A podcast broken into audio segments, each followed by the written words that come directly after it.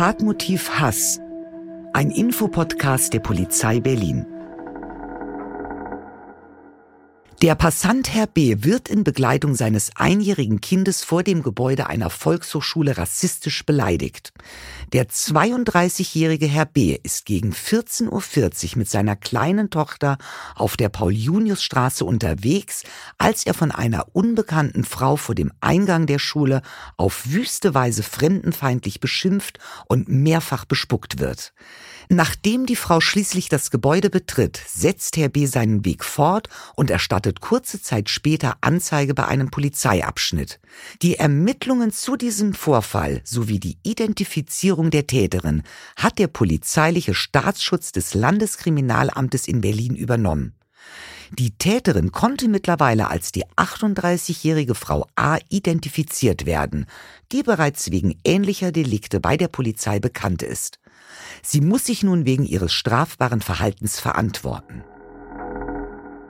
So, herzlich willkommen zu Tatmotiv Hass, ein Infopodcast der Polizei Berlin. Mein Name ist Eva Petersen, ich bin die Beauftragte für gruppenbezogene Menschenfeindlichkeit der Polizei Berlin. Ja, hallo und auch von mir ein herzliches Willkommen. Mein Name ist René Massenberg und ich bin Ansprechperson für gruppenbezogene Menschenfeindlichkeit bei der Zentralstelle für Prävention im LKA Berlin. Unsere Kernaufgabe ist es, Kriminalprävention im Themenfeld Hasskriminalität zu leisten. Und dabei liegt unser Fokus darauf, und es ist in unserer heutigen Folge nochmal ganz, ganz wichtig, genau das zu betonen, aufzuzeigen, wie wichtig es ist, in Fällen von Hasskriminalität die Polizei einzuschalten, ungeachtet dessen, ob ihr selbst davon betroffen seid oder einen Vorfall beobachtet habt. Ja, eingangs wurde ein äh, Fallbeispiel geschildert und dabei handelt es sich um Hasskriminalität und im Besonderen ist diese dort geschilderte begangene Straftat dem Phänomenbereich des antischwarzen Rassismus zuzuordnen. Wir haben euch in jeder einzelnen Folge der letzten Folgen immer ein Fallbeispiel vorgestellt, um euch auch ein Stück weit mitzunehmen, dahingehend, was ist denn Hasskriminalität? Wie konkret kann es denn sein? Und bei unserem heutigen Fall ist es ein bisschen anders gelagert, denn wir haben nicht nur irgendein Fallbeispiel, was wir euch vorstellen, sondern wir haben heute in der Folge, in der es sich nämlich genau um die Frage der Opferperspektive handeln soll, denjenigen bei uns zu Gast, dem genau das widerfahren ist. Und ich freue mich sehr, sehr, Ade, dass du bei uns bist. Du bist in Nigeria geboren und aufgewachsen, vor etwa acht Jahren bist du nach Deutschland gekommen und hast an der HU in Berlin ein Masterstudium in Ressourcenmanagement absolviert. Du bist jetzt seit einigen Jahren schon als äh, Trainer in der Finanzbranche tätig und äh, privat bist du verheiratet, hast zwei Kinder und lebst in Berlin. Ganz, ganz herzlich willkommen, dass Dankeschön. du heute bei uns bist. Danke. Der andere Gast, über den wir uns mindestens genauso freuen, den stelle ich mal ganz kurz vor, ist der Timo Reinfang. Der ist geschäftsführender Vorstand der Amadeo Antonio Stiftung. Er hat in Berlin und Bonn Politik und Sozialwissenschaften studiert. Er ist seit 2001 bei der Amadeo Antonio Stiftung tätig und berät zivilgesellschaftliche Initiativen, Politik und Verwaltung in der Arbeit gegen Rechtsextremismus und für demokratische Kultur. Seit 2007 ist er Vorsitzender des Vereins für demokratische Kultur in Berlin e.V., seit 2010 einer der Sprecher der Bundesarbeitsgemeinschaft Demokratieentwicklung und seit 2012 Mitglied in der Koordinierungsgruppe der National Coalition für die Durchsetzung der UN-Kinderrechtskonvention in Deutschland. Zudem ist er im Vorstand der Bürgerstiftung Barnim Uckermark tätig sowie Redaktionsmitglied der Zeitschrift Demokratie gegen Menschenfeindlichkeit. Alle Achtung, eine ganze Menge äh, bist auf vielen Bühnen unterwegs und äh, ja, wir freuen uns außerordentlich. Timo, herzlich willkommen. Herzlichen Dank für die Einladung. Ich würde gerne mit einer eigentlich vermeintlich einfachen Frage einsteigen heute. Ade, das, was wir am Anfang vorgelesen haben, war sozusagen die Pressemeldung zu dem, was dir passiert ist. Das ist natürlich sehr, sehr bürokratisch dargestellt. Wie fühlt sich das an, wenn du das quasi von so einem Außenblick hörst, das, was dir passiert ist, wie es dann aufgeschrieben ist und erzähl uns doch auch gerne mal nochmal aus deiner Sicht, was ist an dem Tag eigentlich passiert. Nochmal danke für die Einladung. Ähm, ja, an dem Tag hatte ich, ähm, ich hatte zum allerersten Mal Elternzeit genommen von meinem äh, zweites Kind. Ich wollte diesen zwei Wochen vor Eingewohnung auch eigentlich mit meiner Tochter genießen und mein Sohn natürlich, weil ich viel zu oft arbeite und äh, war mir denn diesen zwei Wochen denn wichtig. Ich war gerade am Anfang dieser zwei Wochen Elternzeit und äh, nee, zwei Monate, Entschuldigung. Zwei Monate Elternzeit. Und da hat sich meine Tochter von dem Kindergarten abgeholt.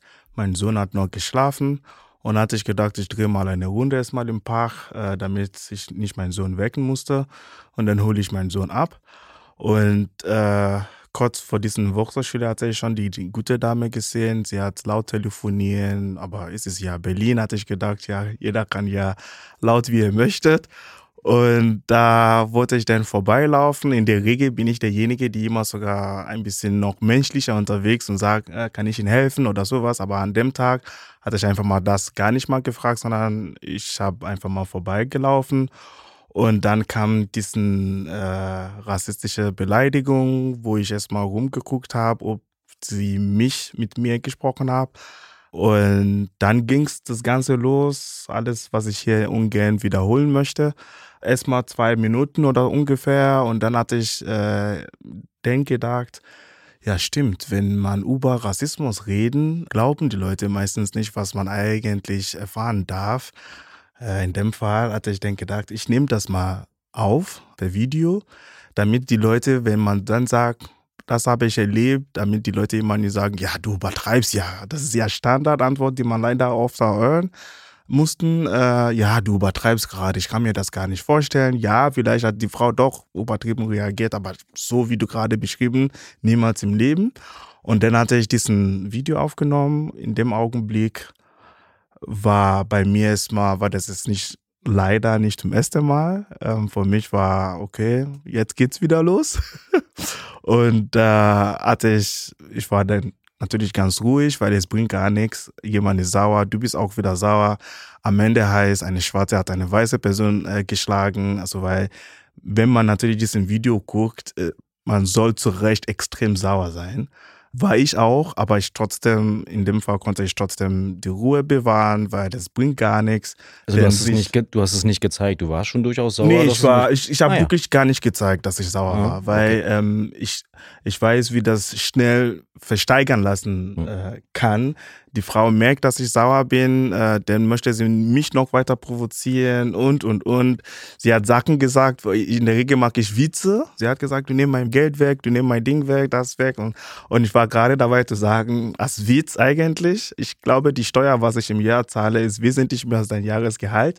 Aber hatte ich gedacht, ah, die Frau ist schon zu sauer.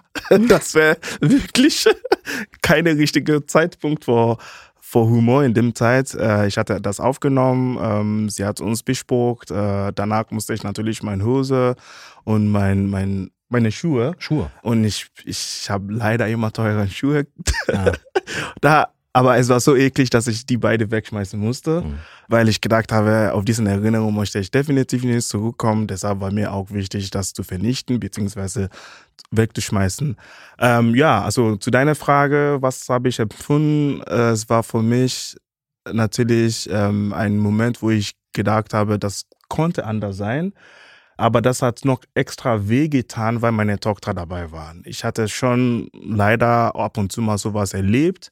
Und ich war allein und das war mir, ich erzähle sogar teilweise auch meine Frau nicht, weil das nimmt meine Frau sehr, sehr doll mit. Und da sage ich einfach mal dazu gar nicht, wenn ich denn zu Hause bin, weil ich dachte, ach, das ist mein Problem, ich lasse das so. Aber meine Tochter war dabei und in dem Augenblick hatte ich dann diesen Gefühl, ja, sie muss damit kämpfen und deshalb hat mir extra in dem Augenblick sehr wehgetan. Aber heutzutage äh, also heute bin ich dann wieder besser. Ah, seitdem, ich, ich mache keine Gedanken darüber. Ja, also ich bin erstmal ganz sprachlos, was, äh, ja, wenn ich dich höre, wenn ich dich reden höre, ähm, als wir davon erfahren haben, hat uns das natürlich auch komplett mitgenommen und ähm, letzten Endes, da kommen wir bestimmt nochmal drauf, haben wir ja auch dich kontaktiert und sind ins Gespräch gekommen. Aber ich würde Timo erstmal gerne fragen, Timo, ist es das, was sich deckt mit dem, was ihr hört in eurer Arbeit von Betroffenen von Hasskriminalität? Also ich muss nur noch mal sagen, ich, ich freue mich auch, dass du heute hier bist und hier auch in das Gespräch gehst, weil ich das auch wirklich nicht einfach finde. Und ja, das ist genau das, was sich eigentlich bei uns was wir immer wieder hören. Ne? Das ist nie ein punktueller Vorfall, sondern die Leute haben meistens schon viele Formen von Hasskriminalität erlebt, Beleidigungen, Beschimpfungen und äh, auch, dass das eben immer weiter eskaliert, dass vielleicht vor ein paar Jahren immer noch so Kinder und Jugendliche nicht so direkt angegriffen worden sind. Gerade Kinder und Jugendliche werden jetzt auch direkt zum Ziel von Hassangriffen. Genau, also das erleben wir und mir tut es wahnsinnig leid und ich fand es auch nochmal, du hast es ja öffentlich gemacht, das Video, ich fand es auch nochmal äh, sehr berührend und äh, ich bin immer wieder beeindruckt und schockiert, was für eine Form von Hass da von diesen Leuten kommt. Also es ist mir immer unerklärlich. Ich verstehe das nicht, warum Leute so hassen. Und der Punkt ist eben, und ähm, wir hatten das auch in den vergangenen Folgen schon ein, zweimal angesprochen. Erstens, es ist völlig zufällig, dass es dich getroffen hat. Ja, dieser Hass, der dir dort entgegenschlug, hat überhaupt nichts mit dir zu tun. Es hat überhaupt nichts damit zu tun, wer du bist oder ob du etwas getan hast, was das ausgelöst hat, sondern der Hass bezieht sich ausschließlich darauf, dass du eine dunkle Hautfarbe hast. Und das Krasse dabei ist, es kann dir erstens immer wieder passieren. Und das Zweite ist, und natürlich letzten Endes auch deiner Tochter, und das ist ja das, wo ich auch als Mutter, da geht ja das Löwenherz auf, das kann ich ja komplett nachvollziehen. Ne? Also spätestens dann ist der Punkt gekommen, wo mal Schluss ist. Und aber genauso, und das ist eigentlich ja genau diese Logik von Hasskriminalität, nämlich es betrifft damit auch nicht nur dich, sondern mm. es betrifft auch alle anderen, weil mm, ja. ähm, jeder oder jede andere schwarze Person, die in diesem Moment dort vorbeigelaufen wäre, die hätte es genauso treffen können. Und das Definitiv. ist sozusagen das, was es ja wirklich so schlimm macht. Das stimmt. Das stimmt, ähm, weil kurz danach, vielleicht können wir schon mal das Thema schon mal weiter auch mal gehen. Äh, kurz danach hatte ich diesen Video denn auf Twitter gepostet. Ähm, dann hat sich, dann bin ich weitergelaufen, zurück zu Kindergarten, meinen Sohn abzuholen. Und dann kam schon, den hatte ich auch auf, auf äh, äh, WhatsApp als Status gemacht. Und dann kam die ganze Anrufe, die ganze Reaktion schon auch drin. Äh, und äh, in den Kindergarten hatten die auch schon ein bisschen gemerkt, okay, der, der Vater, der immer so lächelnd hier reinkommt, ist heute ein bisschen aufgebracht und äh, habe ich meinen Sohn angenommen und nach Hause gegangen und dann in diesen Gruppe, ich habe eine, eine große Gruppe von hauptsächlich schwarze äh, Leute in Deutschland und da war diesen Video dann reingepostet und da geht diese Diskussion los, ah, jetzt wird jemand wieder beleidigt und so. Deshalb hast du völlig recht. Das nimmt nicht nur mich persönlich mit, sondern das nehmen auch viele andere Leute und das nimmt die mit, weil die schon ähnliche Erfahrungen schon mal gehabt. Und das, darum es geht, dass man völlig unbedacht einfach mal reinlaufen kann und da bist du schon wieder mal ein Thema. Und man möchte eigentlich nur sein Ding machen und nicht gesehen werden, wenn es sogar geht. Aber plötzlich bist du im Nachrichten, weil jemand dich gedacht hat, deine Hautfarbe gefällt mir nicht. Was ich total wichtig finde, auch nochmal, dass ihr das jetzt alle so klar benannt habt, dass es irgendwie wirklich nichts mit der Person zu tun hat, ne? sondern das ist eben Rassismus, es sind Vorurteile, es ist Hass und es kann eben dann immer Leute treffen und es hat nichts mit ihrem individuellen Verhalten zu tun, ob es der falsche Ort ist, die falsche Uhrzeit, was ja immer dann immer auch so kommt, was soll, warum müssen die Leute jetzt auch da sein? Und es ist ja klar, wenn die jetzt in diesem Park sind oder sowas, aber nein, es hat was mit den Tätern zu tun und die sind das Problem und die anderen Leute sind wirklich betroffen, sind die Opfer und es trifft im Zweifelsfall eben wirklich ganze Gruppen. Ne? Und deswegen müssen wir auch über ein strukturelles Problem reden und nicht nur über, also es ist nicht nur ein Problem, Problem von Hasskriminalität nicht nur ein Problem der Polizei, sondern es ist ein gesellschaftliches Problem. Das ist mir immer ganz wichtig. Du hast dich glücklicherweise ziemlich zügig dafür entschieden, eine Strafanzeige zu erstatten. Aber nicht, also eigentlich nicht so richtig sofort. Nee. Ähm, sag mal, was hat dich erstmal daran gehindert oder wo warst du erstmal blockiert? Wovor hattest du vielleicht Angst? Oder wo, ähm, was waren so die Ideen, die du hattest, bei der Vorstellung eine Strafanzeige zu erstatten? Und warum hast du dich dann doch dafür entschieden? Äh, ja, das hatte ich erstmal sehr schwer getan, muss ich ehrlich äh, sagen. Nach diesem Vorfall hatte ich äh, das auf Twitter gepostet, hatte ich denn nicht Twitter geöffnet, weil ich hatte so viele Anrufe zwischendurch gehabt Und ich hatte einfach mal nur gemerkt, mein Akku wurde immer leerer. Was ist hier los? Und dann bin ich im Twitter, auf Twitter reingegangen, hatte ich gesehen, Reaktion ohne Ende. Ich dachte, ah, deswegen. Und viele war anstatt mal, geh mal zur Polizei, mach mal eine Anzeige und so weiter. Ich war der Meinung, es bringt eh gar nichts. Also mein ursprünglicher Tweet war sogar, hey, Berlin Polizei, guck mal was, ich weiß nicht mehr, guck mal, was jemand gemacht hat, bring eine Anzeige, weiß was oder nicht. Weil es ist leider so, dass man als äh, Minority diesen Gefühl hat, es bringt eh gar nichts. Und kurz danach war denn in diesen Gruppe, diesen WhatsApp-Gruppe von über knapp 200 Leute, diesen Video wurde dann da reingepostet, ohne dass die wissen, dass ich, dass jemand in diesen Gruppe derjenige, der betroffen war. Und da hatte ich dann dazu in dieser Gruppe geschrieben, ich bin's, hallo. Und dann ging die Diskussion los, äh, sollte Polizei oder nicht. Und wir waren wirklich, also ich muss mal sagen, von 200 Leute waren wir mindestens 100 Leute, die hin und her geschrieben haben und wir waren alle der Meinung, es bringt gar nichts, zur Polizei zu gehen. Weil viele von denen haben schon Erfahrung damit gehabt, du gehst dann zur Polizei und im schlimmsten Fall hast du irgendwelche alter Kerl, der da sitzt und sagt, na und, ja, äh, was soll ich jetzt machen? Also, dass man noch schlechter damit fühlen und damit nach Hause gehen und sagen, warum habe ich bloß zur Polizei gegangen? Was habe ich, jetzt bin ich sogar noch schlechter als vor dem Polizeigang und deshalb war der Meinung, nicht zur Polizei zu gehen. Auf Twitter allerdings war viele natürlich der Meinung, ja, definitiv sollst du natürlich Anzeige starten und so weiter. Aber letztendlich war der Schlussfolge für mich meine Frau. Äh, meine Frau wollte, dass ich unbedingt eine Anzeige starten, weil das nimmt ihr extrem mit. Und sie meinte auch, wenn, wenn es nichts bringt, nur vor Statistik. Einfach mal nur da gehen, mach mal das. Und dass man natürlich immer auf die Frau zuhören mussten. Ich liebe dich. dass wir immer auf die Frau zuhören müssten, musste ich denn das machen. Ähm, aber ich war sehr dankbar, dass ich das gemacht habe, ähm, weil ich hatte dann ich bin dann selber, also viele Leute haben dann geschrieben, ich konnte mit dir kommen und so weiter. Habe ich gesagt, nein, ich gehe allein ich bin ja kein Kind. Da bin ich dann gegangen, hatte ich zwei junge Kollegen äh, und die waren extrem professionell. Die hatten das Ganze aufgenommen, was ich gesagt habe. Und ähm, wir waren schon fertig. Und dann wurde, meinte, nee, ich muss einen Anruf machen, ich muss äh, irgendwie einen Anruf machen. Dann kam der zurück und meinte, warte mal, bist du derjenige, der auf Twitter was gepostet hat? Weil wir suchen diese Person schon so, in dem Augenblick hatte ich dann gemerkt, ich hatte schon auch von diesen hunderten Nachrichten auf Twitter, auch Polizei Berlin hat auch mitgeschrieben. Ich hatte aber keine Zeit, die ganzen Nachrichten durchzulesen. Deshalb wusste ich nicht, dass die Polizei bereits geschrieben haben. Und er meinte, ja, wir suchen dich schon. Ich war, ja, schön, ich bin hier. Und, äh, Kriegt man erstmal einen Schreck, wenn man von der Polizei äh, hört, die suchen dich schon. Aber du hattest ja nichts angestellt. Ja. Genau, genau. Und dann hat er gesagt, ja, ja, das ist die Video, das ist das.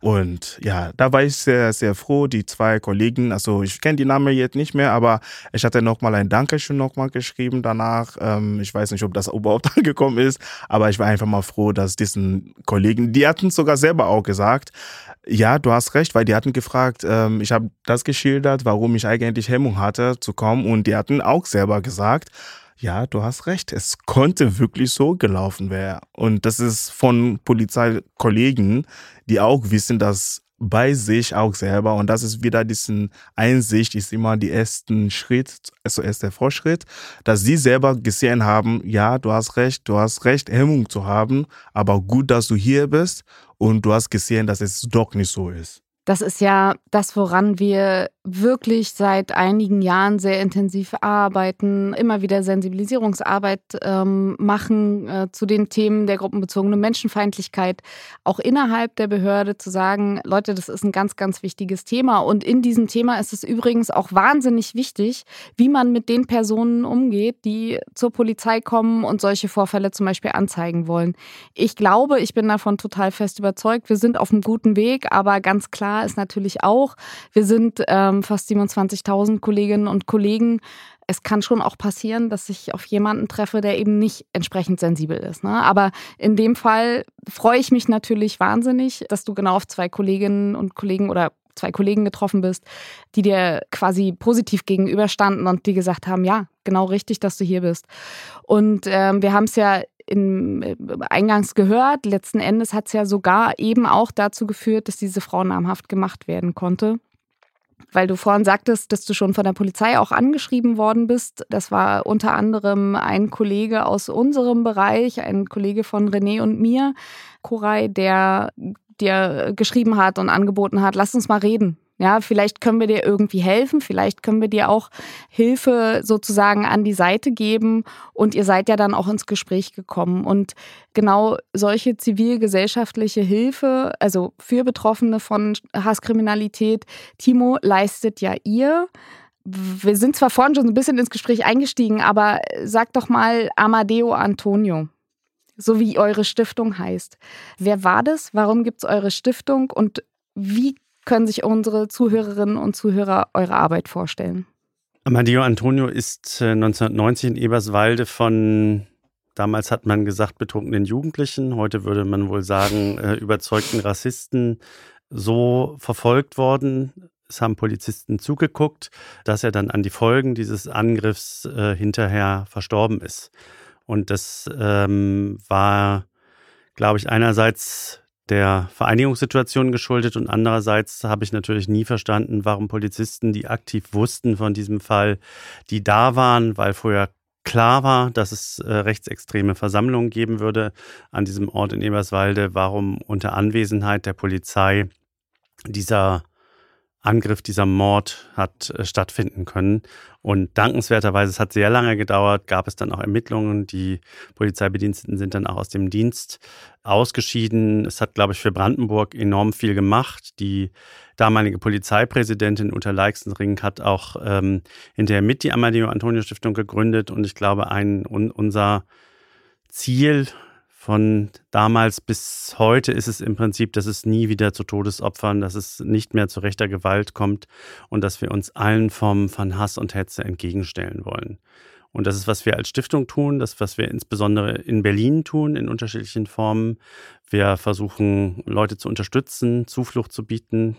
Sie alle kennen vielleicht die Aktion Noteingang. Das ist äh, eine unserer Ideen, die wir mit vielen, vielen Kooperationspartnern, also wir machen das immer nicht alleine, sondern wir versuchen eben wirklich viele Leute auch mitzunehmen, in Berlin umsetzen. Zum einen und da unter Aktion Noteingang finden Sie eben auch verschiedene Hinweise, wie man sich daran beteiligen kann. Wir freuen uns total, beraten da auch gerne ausführlich, auch in Kooperation mit unseren vielen Unterstützern. Dann haben wir ein Projekt, äh, das heißt, Berlin steht an der Seite betroffener rechter Gewalt. Da geht es uns eben darum, gerade im öffentlichen Raum, in Straßenbahnen, aber auch jetzt in so Situationen wie äh, Hochschulen, Kitas, also alles, was der öffentliche Raum ist, dass Leute irgendwie eingreifen, dass ihnen das nicht egal ist, dass sie sich da positionieren. Ähm, wir versuchen an Betroffene, äh, an, an auch, es gibt ja auch in Berlin zehn Todesopfer rechter Gewalt, äh, dass wir eben auch da versuchen, an die zu erinnern. Und darüber hinaus, und das ist eine Initiative des Berliner Abgeordnetenhauses ähm, gewesen, und wir sind auch sehr dankbar, dass wir die jetzt umsetzen dürfen. Das ist ein Fonds für Betroffene von Hasskriminalität, wo wir diejenigen, die eben betroffen sind von solchen Fällen, einerseits äh, unterstützen und aber eben auch nicht nur die Betroffenen, sondern auch diejenigen, auch Zeugen und eben Leute, die sich für Demokratie engagieren in Berlin. Und das ist großartig, aber wir machen das auch nicht alleine. Wir beraten halt die Leute, die bei uns einen Antrag auf eine finanzielle Unterstützung stellen, aber wir arbeiten sehr eng mit Reach Out, mit EOTO, also mit den verschiedenen Beratungsstellen aus den unterschiedlichen Communities für Betroffene von Hassgewalt zusammen und die wiederum empfehlen dann an uns und wir versuchen sehr niedrigschwellig, wir können mit bis zu 1000 Euro dann die Betroffenen unterstützen. Das geht eben sehr stark von Sicherheitsmaßnahmen über die Möglichkeit von Therapie bis hin zu Erstattung von Rechtsanwalts- und Prozesskosten. So, das ist jetzt so erstmal der ganz große Überblick. Ne? Aber auch letzten Endes, im, im ich sage jetzt mal einfachsten Fall, wenn bei so einem Angriff das Handy kaputt geht, ähm, könntet ihr auch dabei unterstützen, ein neues Handy anzuschaffen. Ne? Also genau, so das ist das äh, naheliegendste Beispiel, ne? dass, dass ja. es natürlich eben auch darum geht. Natürlich haben wir da jetzt auch Kostentabellen, dass das eben immer alles im Rahmen ist. Aber klar, wenn so existenzielle Dinge wie, wie ein Handy, um eben auch jederzeit einen Notruf absetzen zu können, das ist das, was wir als erstes und auch total unkompliziert erstatten können. Ja, das wird auch, äh, das Mobiltelefon, das Handy wird natürlich dann auch gerne äh, auch als Ziel gleich mal verwendet, wenn man das dann mal zur Hand nimmt, anruft, ne? Oder, oder Video machen. Oder genau, genau. wie du ein Video nimmt, aufnimmt. Und dann wird es auch Ziel der weiteren Attacke. Und dann geht es eben auch mal schnell kaputt. Oder eben dann auch äh, Dinge, die äh, anderweitig beschädigt werden, wie auch zum Beispiel ja, Kleidung oder ein Fahrrad oder also was man mitführt. Mhm. Ja. Okay, da sind, ähm, ist glaube ich noch nicht so bekannt, dass es äh, derartige äh, Entschädigungsfonds gibt.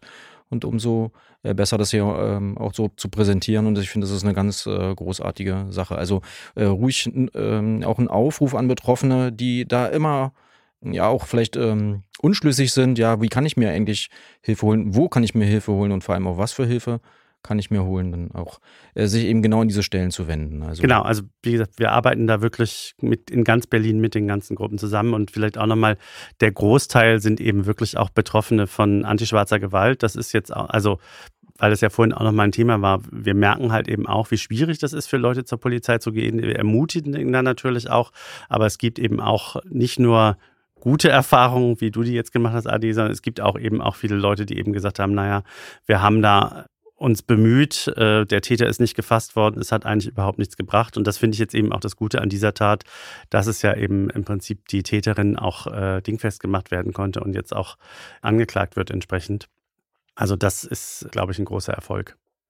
Das ist vielleicht die Werbung, an die ich an dieser Stelle noch einmal ganz gerne machen möchte. Auch dafür sind wir bei der Zentralstelle für Prävention im Bereich GMF da, dass man sich auch an uns wenden kann. Du hast unseren äh, Koray kennengelernt. Du kannst gerne auch noch mal schildern, wie dir dieser Kontakt, ähm, also wie du diesen Kontakt erlebt hast und ob dir das äh, was gebracht hat. Aber ich möchte auch an dieser Stelle erstmal noch mal sagen, wir sind natürlich auch dafür ansprechbar, wenn jemand ähm, sehr unsicher ist, möchte ich überhaupt eine Strafanzeige erstatten oder nicht. Wer begegnet mir da? Bei uns ist immer ziemlich klar, es sind die zehn selben Leute, wir haben zehnmal dasselbe Gesicht und zehnmal denselben Namen. Wir sind nicht anonym, wir sind keine Blackbox, sondern genau an dieser Stelle eben auch nahbar und ansprechbar. Auch dafür sind wir da.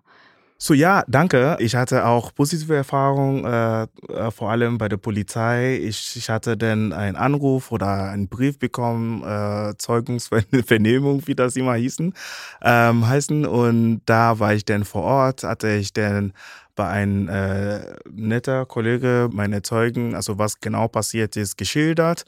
Und ähm, er meinte, ja, weißt du, du konntest auch bei uns, also nicht direkt bei der Polizei, aber auch bei LKA, hat er gesagt, kann ich auch, dass die auch Hilfe anbieten. Ich war, ja, okay, ja, was soll ich jetzt mit diesen Hilfe machen? Ich und da hat er mir dann die Kontakt, der, ich glaube, der ist sogar, der ist mit mir gelaufen, der, der wollte mir persönlich diesen Büro zeigen, finde ich auch wieder mal nett. Es ist Gebäude neb nebenan. Mhm. Äh, und da hatte ich zum ersten Mal äh, Kontakt mit Kuri gehabt, die freundlicherweise auch ähm, fast ähnlich wie ich aussehen. von Hautfarbe. Nee, natürlich nicht so viel, aber ja, danke Kuri nochmal an dieser Stelle, weil ich hatte den extrem gut Gefühl dabei. Ich war sehr zufrieden und er hat mir alles erzählt, was ich als Hilfe bekommen darf oder kann äh, von der Polizei selber und wurde nochmal eingeladen, äh, wo ich dann mit seinem Chef und ein paar andere Leute und das war eine wirklich nette Atmosphäre. Natürlich aufgrund meiner Arbeit habe ich nicht so viel Zeit, alle Angebote anzunehmen, äh, was angeboten wurde. Aber ich war trotzdem sehr dankbar danach und ja, an einer oder die andere Stelle hat er auch versucht zu sagen, ja, weißt du, du konntest auch bei der Polizei auch arbeiten. Ich war, nee, ihr konnt mich nicht zahlen. das kann sein. genau, aber nee, ähm, Spaß zur Seite, das war gut. Ähm, daher wurde ich auch an dieser Stelle mal auch Leute ermutigen, gegen mal, erstatte gerne mal Anzeige, auch wenn man erstmal im Vorfeld gedacht, ja, es bringt auch nichts. Weil danach musste ich auch mal in diesen Gruppe auch mal schreiben, ja, es läuft auch nicht so rund, muss man schon sagen. Aber in diesen Gruppe musste ich auch dann nochmal sagen, hatte ich dann nochmal dazu geschrieben, so, so, so ist gelaufen. Und dann fragen die immer, na, wie ist das Prozess bis jetzt? Ich glaube, das ist, wo meiner Meinung nach Dinger noch sich besser konnte was denn danach passieren. Aber zumindest in diesen ersten, sag ich mal, zwei Wochen, drei Wochen hat jeder sich bemüht, dass der Opfer, in dem Fall leider ich, davon nicht so doll betroffen ist. Und das bin ich sehr dankbar darauf, dafür. Das ist toll zu hören. Wir haben ja in unserer dritten Podcast-Folge mit der Leiterin der Zentralstelle Hasskriminalität beim LKA und mit der Leiterin der Zentralstelle Hasskriminalität der Staatsanwaltschaft Berlin gesprochen. Und letzten Endes ist es auch das, was äh, Sie gesagt haben. Sie bemühen sich da sehr weil ähm, sie haben wirklich die Mitarbeitenden im Bereich der Zentralstelle Hasskriminalität, wo du ja auch vernommen worden bist, die sind natürlich noch mal ganz anders sensibilisiert und die arbeiten dort, weil sie wirklich Bock haben, da zu arbeiten. Und das merkt man genau an solchen Situationen, dass dann der Sachbearbeiter, der Kollege, der ganz sicher noch ganz viele andere Fälle auf seinem Tisch hat, trotzdem sich die Zeit mit dir rüber zu uns in die Zentralstelle zu laufen, um dir zu zeigen, wo du hin musst.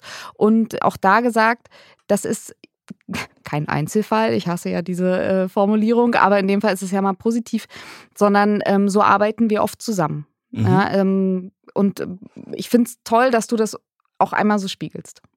Ich, ich muss natürlich trotzdem darauf hinweisen, dass ich, ich glaube, es ist einmal total wichtig, dass es äh, so eine Institution wie euch jetzt auch gibt bei der Berliner Polizei und dass auch innerhalb der Berliner Polizei ist, dass das nicht mehr akzeptiert wird, wenn sich äh, Beamtinnen und Beamten so verhalten. Und aber es darf eben auch nichts mit Bock zu tun haben. Ne? Also ich äh, habe mal mit einem Leiter einer Polizeischule über das Selbstverständnis von Polizei gesprochen und er hat sich Polizei als Menschenrechtsinstitution gewünscht. Und das fand ich es einfach, das trifft es ganz gut. Ne? Es geht eben darum, elementare Rechte der Leute durchzusetzen und da haben sie eine Servicefunktion und da geht es eben nicht darum, ob die Leute Bock haben oder nicht. Das ist mir immer nochmal ganz wichtig. Und ich glaube, es muss eben auch sich wirklich noch viel passieren, weil ich, ich finde, es gibt auch immer wieder diese ganzen, ich will jetzt gar nicht anfangen mit rechten Chatgruppen bei der Polizei und sowas. Aber sowas ramponiert das Image und aller Bemühungen innerhalb der Polizei auch massivst. Ne? Und das ist, glaube ich, ein Prozess, wenn wir wollen, dass wir in einem äh, ein, einen Rechtsstaat haben, der eben auch durchgesetzt wird und allen Betroffenen auch geholfen wird, dann müssen wir da, haben wir da auch eben, glaube ich, noch Aufgaben vor uns. Du hast völlig recht. Ähm, daher hatte ich sogar damals auch Kurge und seine Kollegen auch angeboten. Ich war, es, es braucht stetig Arbeit. Was ich immer natürlich, also ich bin Trainer aktuell, ich trainiere äh, teilweise 65-jährige Thema, die, die schon seit 100 Jahren kannten. Und ähm, ich sage immer, früher habe ich immer gesagt, trockener Fisch kann man nicht mehr biegen. Aber jetzt sage ich, trockener Fisch, wenn man ein bisschen Wasser darauf schmeißt, vielleicht konnte man doch biegen, ohne dass es bricht.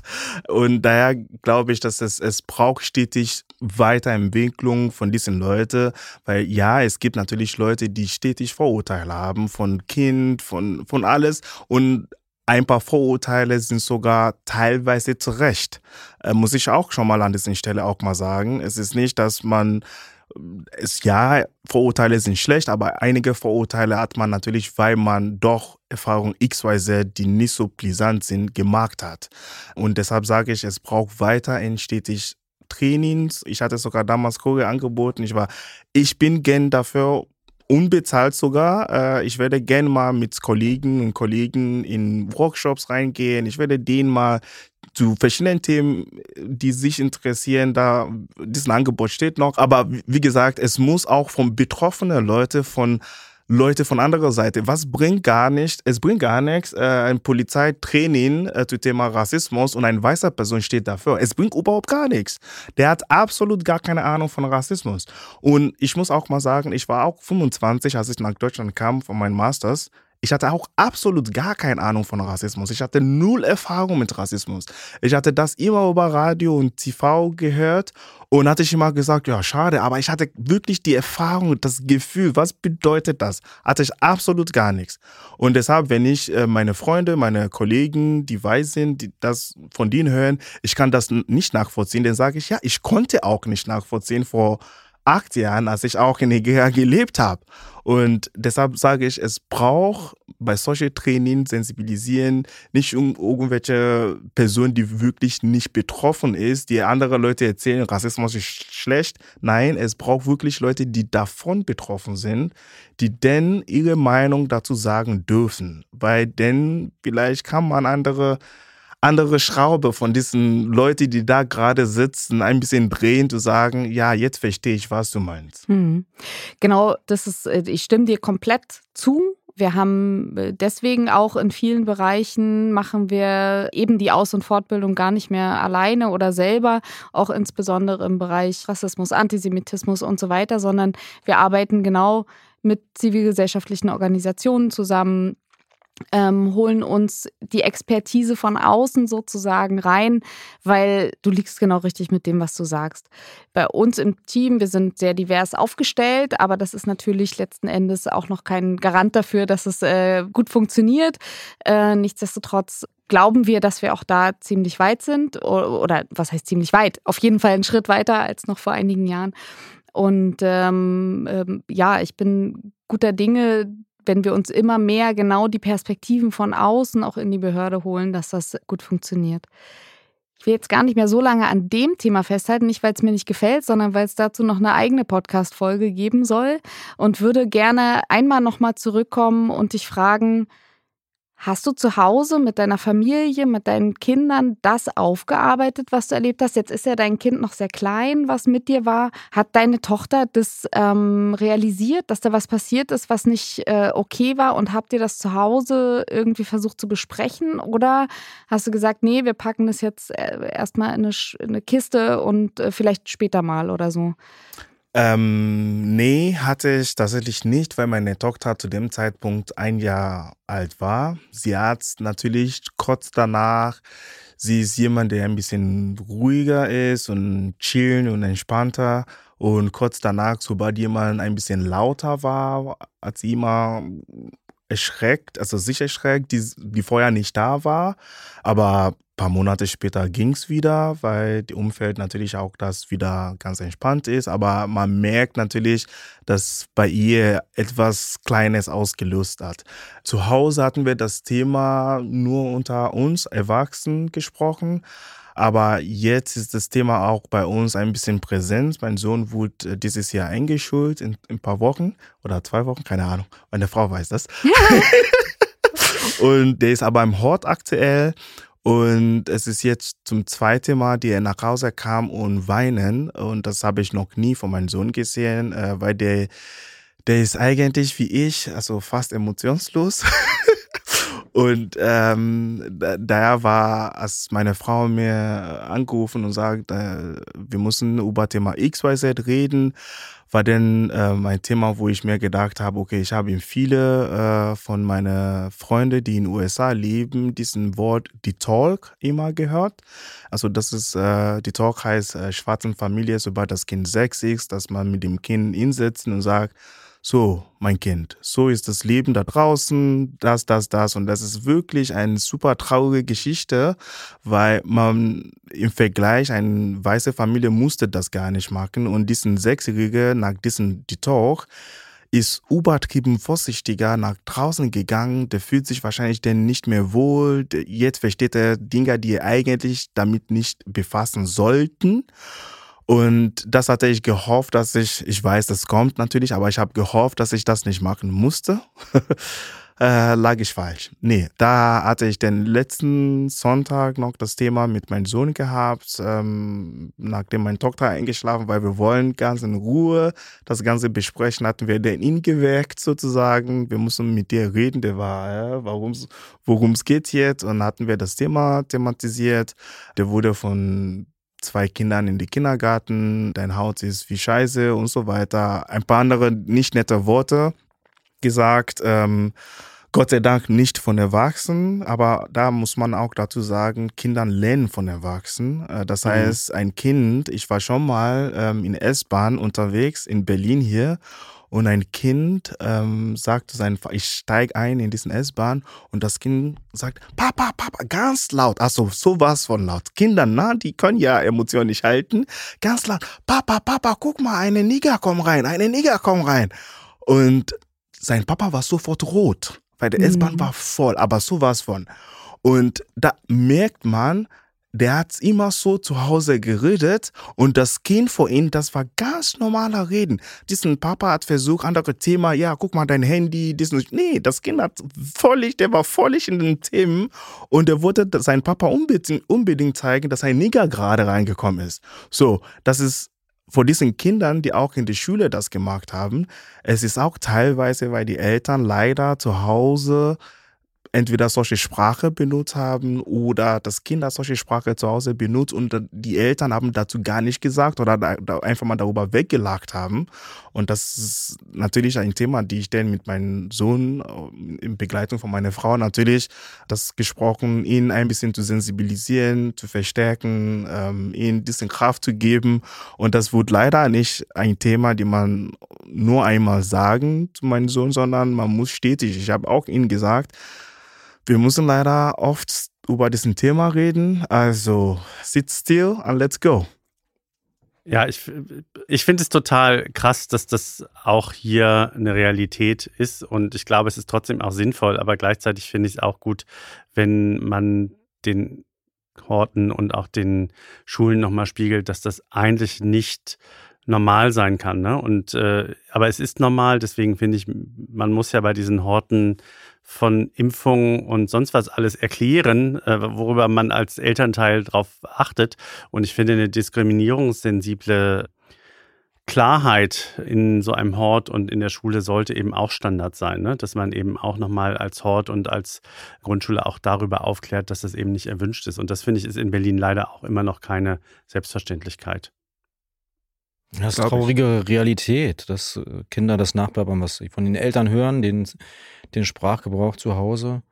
Und äh, genau das ist dann so ein bisschen so dieses Symptom äh, des Rassismus. Ja, da, äh, da kommt das also dann her. Und äh, genau, also letztendlich müssen ja alle, die mit äh, dann im pädagogischen Bereich auch sind, eben dann schon auch auf diese Sachen hingewiesen werden, achtet darauf und reagiert dann auch sofort. Also das kann man ja dann nicht abtun unter, ja, das sind Kinder, die reden so untereinander Nee, es muss im Prinzip dann auch pädagogisch wertvoll dann auch aufgearbeitet werden, um eben genau diese Sachen erst gar nicht so richtig sich entwickeln zu lassen. Und dann, wie du ja Ade auch geschildert hast, dass das ja dann, äh, also dein Kind dann plötzlich weinend nach Hause kommst, du, die ganze Familie ja auch mit betroffen ist und dann fängt die ganze Geschichte wieder von vorne an. Und irgendwie hat man dann immer so den Eindruck, das ist wie so ein, ja, wie so eine, wie so eine Schleife, ne? Immer wieder und immer wieder.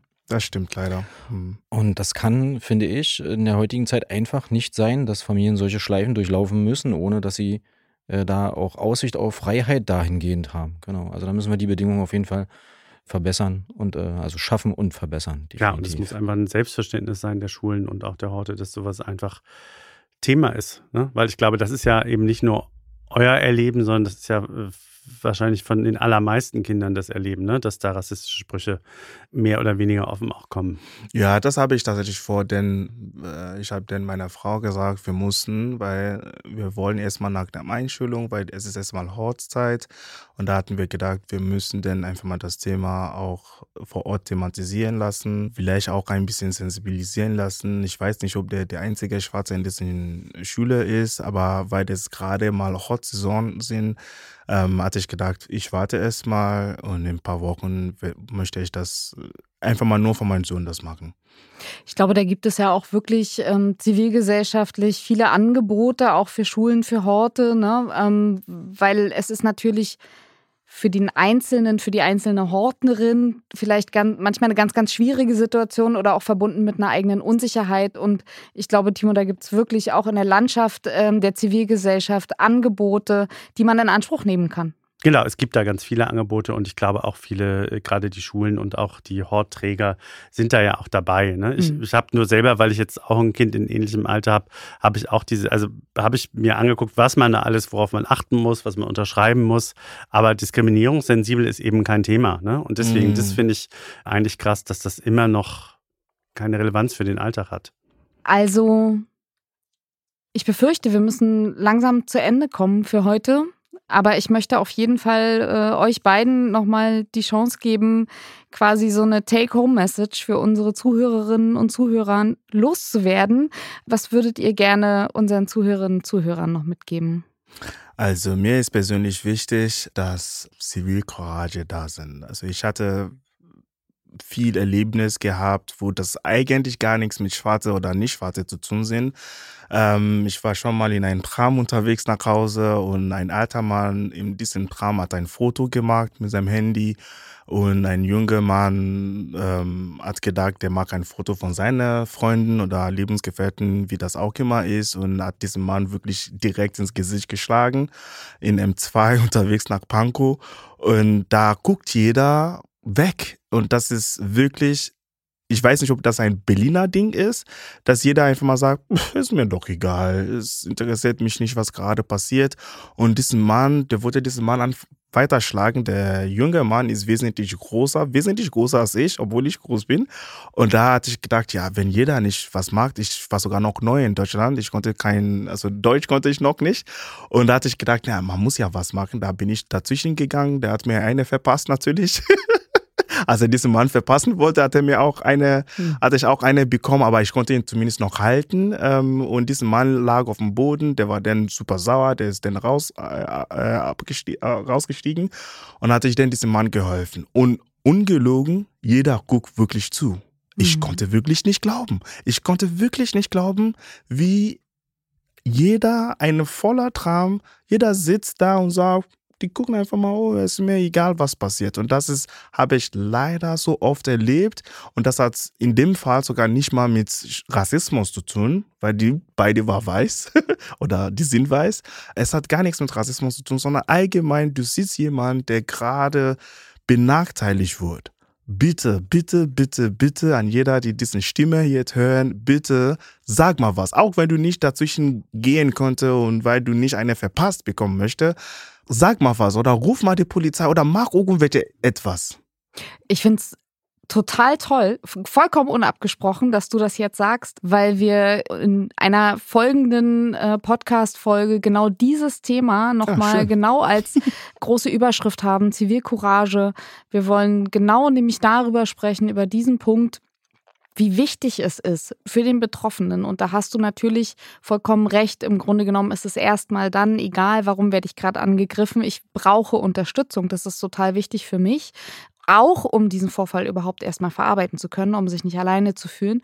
Und da freuen wir uns auch auf ähm, zwei ganz tolle Gäste. Da geht es um ähm, Zivilcourage online aber eben auch offline. Ne? Und äh, wie kann ich mich verhalten? Wie sollte ich mich verhalten? Weil Natürlich, du hast es jetzt so ähm, aufgenommen und gesagt, vielleicht ist das ein Berliner Problem. Habe ich äh, ehrlich gesagt noch gar noch nie so richtig drüber nachgedacht, ob das jetzt Berlin-spezifisch ist. Fakt ist aber, viele wissen es auch einfach nicht gut, ne, wie sie sich verhalten sollen. Mhm. Aber insofern, als hätten wir uns abgesprochen, deine Message to go. Vielen Dank dafür. Ich genau. glaube, das ist sehr, sehr wichtig. Genau. Ich möchte vielleicht doch nochmal darauf ansetzen. Ich finde, ist, in, in, solchen Fällen gibt es ja auch keine Neutralität. Also es gibt auch kein Zugucken oder sowas. Ne? Im, Im, Zweifelsfall positioniert man sich ja damit an auf Seiten der Täter. Und ich finde, das müssen die Leute eben auch wirklich, äh, muss ihnen klar sein, wenn sie nicht eingreifen, dann sind sie quasi mitschuldig. Also ich will jetzt gar nicht im strafrechtlichen Sinne das so sagen, aber äh, gesellschaftlich, äh, ethisch. Hm.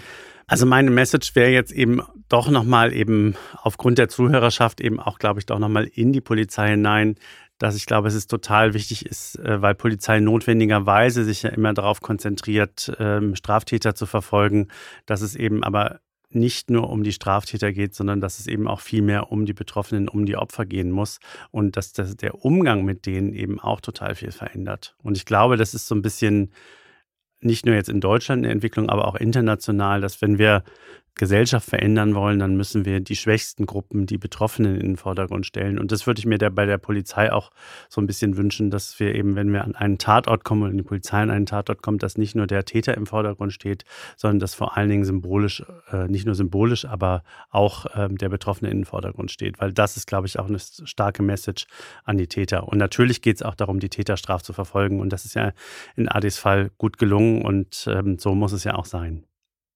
Da sind wir uns total einig. Deswegen gibt es unseren Bereich, gibt es unsere Stelle. Deswegen arbeiten wir im Bereich der Strafverfolgung, insbesondere im Bereich der Hasskriminalität, sehr eng mit NGOs zusammen oder eben mit zivilgesellschaftlichen Organisationen. Und das ist genau das, warum wir gesagt haben, wir machen Podcast. Wir brauchen auf jeden Fall eine Folge zur Opferperspektive. Ich glaube, auch in den vergangenen Podcast-Folgen unseren treuen Zuhörerinnen und Zuhörern wird es bekannt sein, ist genau das auch passiert. Ähm, wir haben genau immer die ähm, betroffenen Perspektive nach vorne geholt. Ähm, es wird auch noch eine Folge geben zum Thema Täterperspektive, weil auch da dürfen wir, das dürfen wir natürlich nicht außer Acht lassen. Wer sind eigentlich die Täterinnen, die Täter?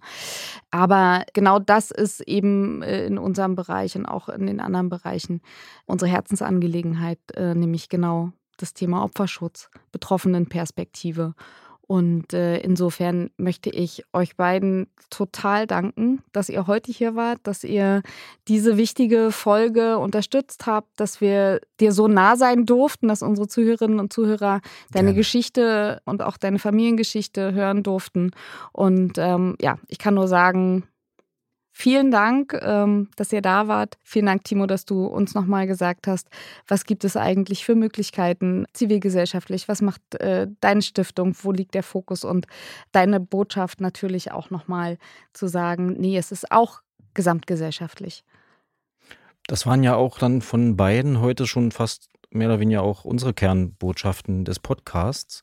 Also einfach auch an unsere Kolleginnen und Kollegen, genau sensibler und auch in, auch in hektischen Einsätzen Betroffene stärken, empowern, betreuen. Natürlich kann man immer nicht viel machen, gerade wenn die Situation noch sehr aktuell ist und die Menschen sehr emotionalisiert sind. Aber doch kann man professionell reagieren und ihnen Hilfe angedeihen lassen oder eben dann auch Hilfe vermitteln über uns, über andere Organisationen. Das klang ja heute an.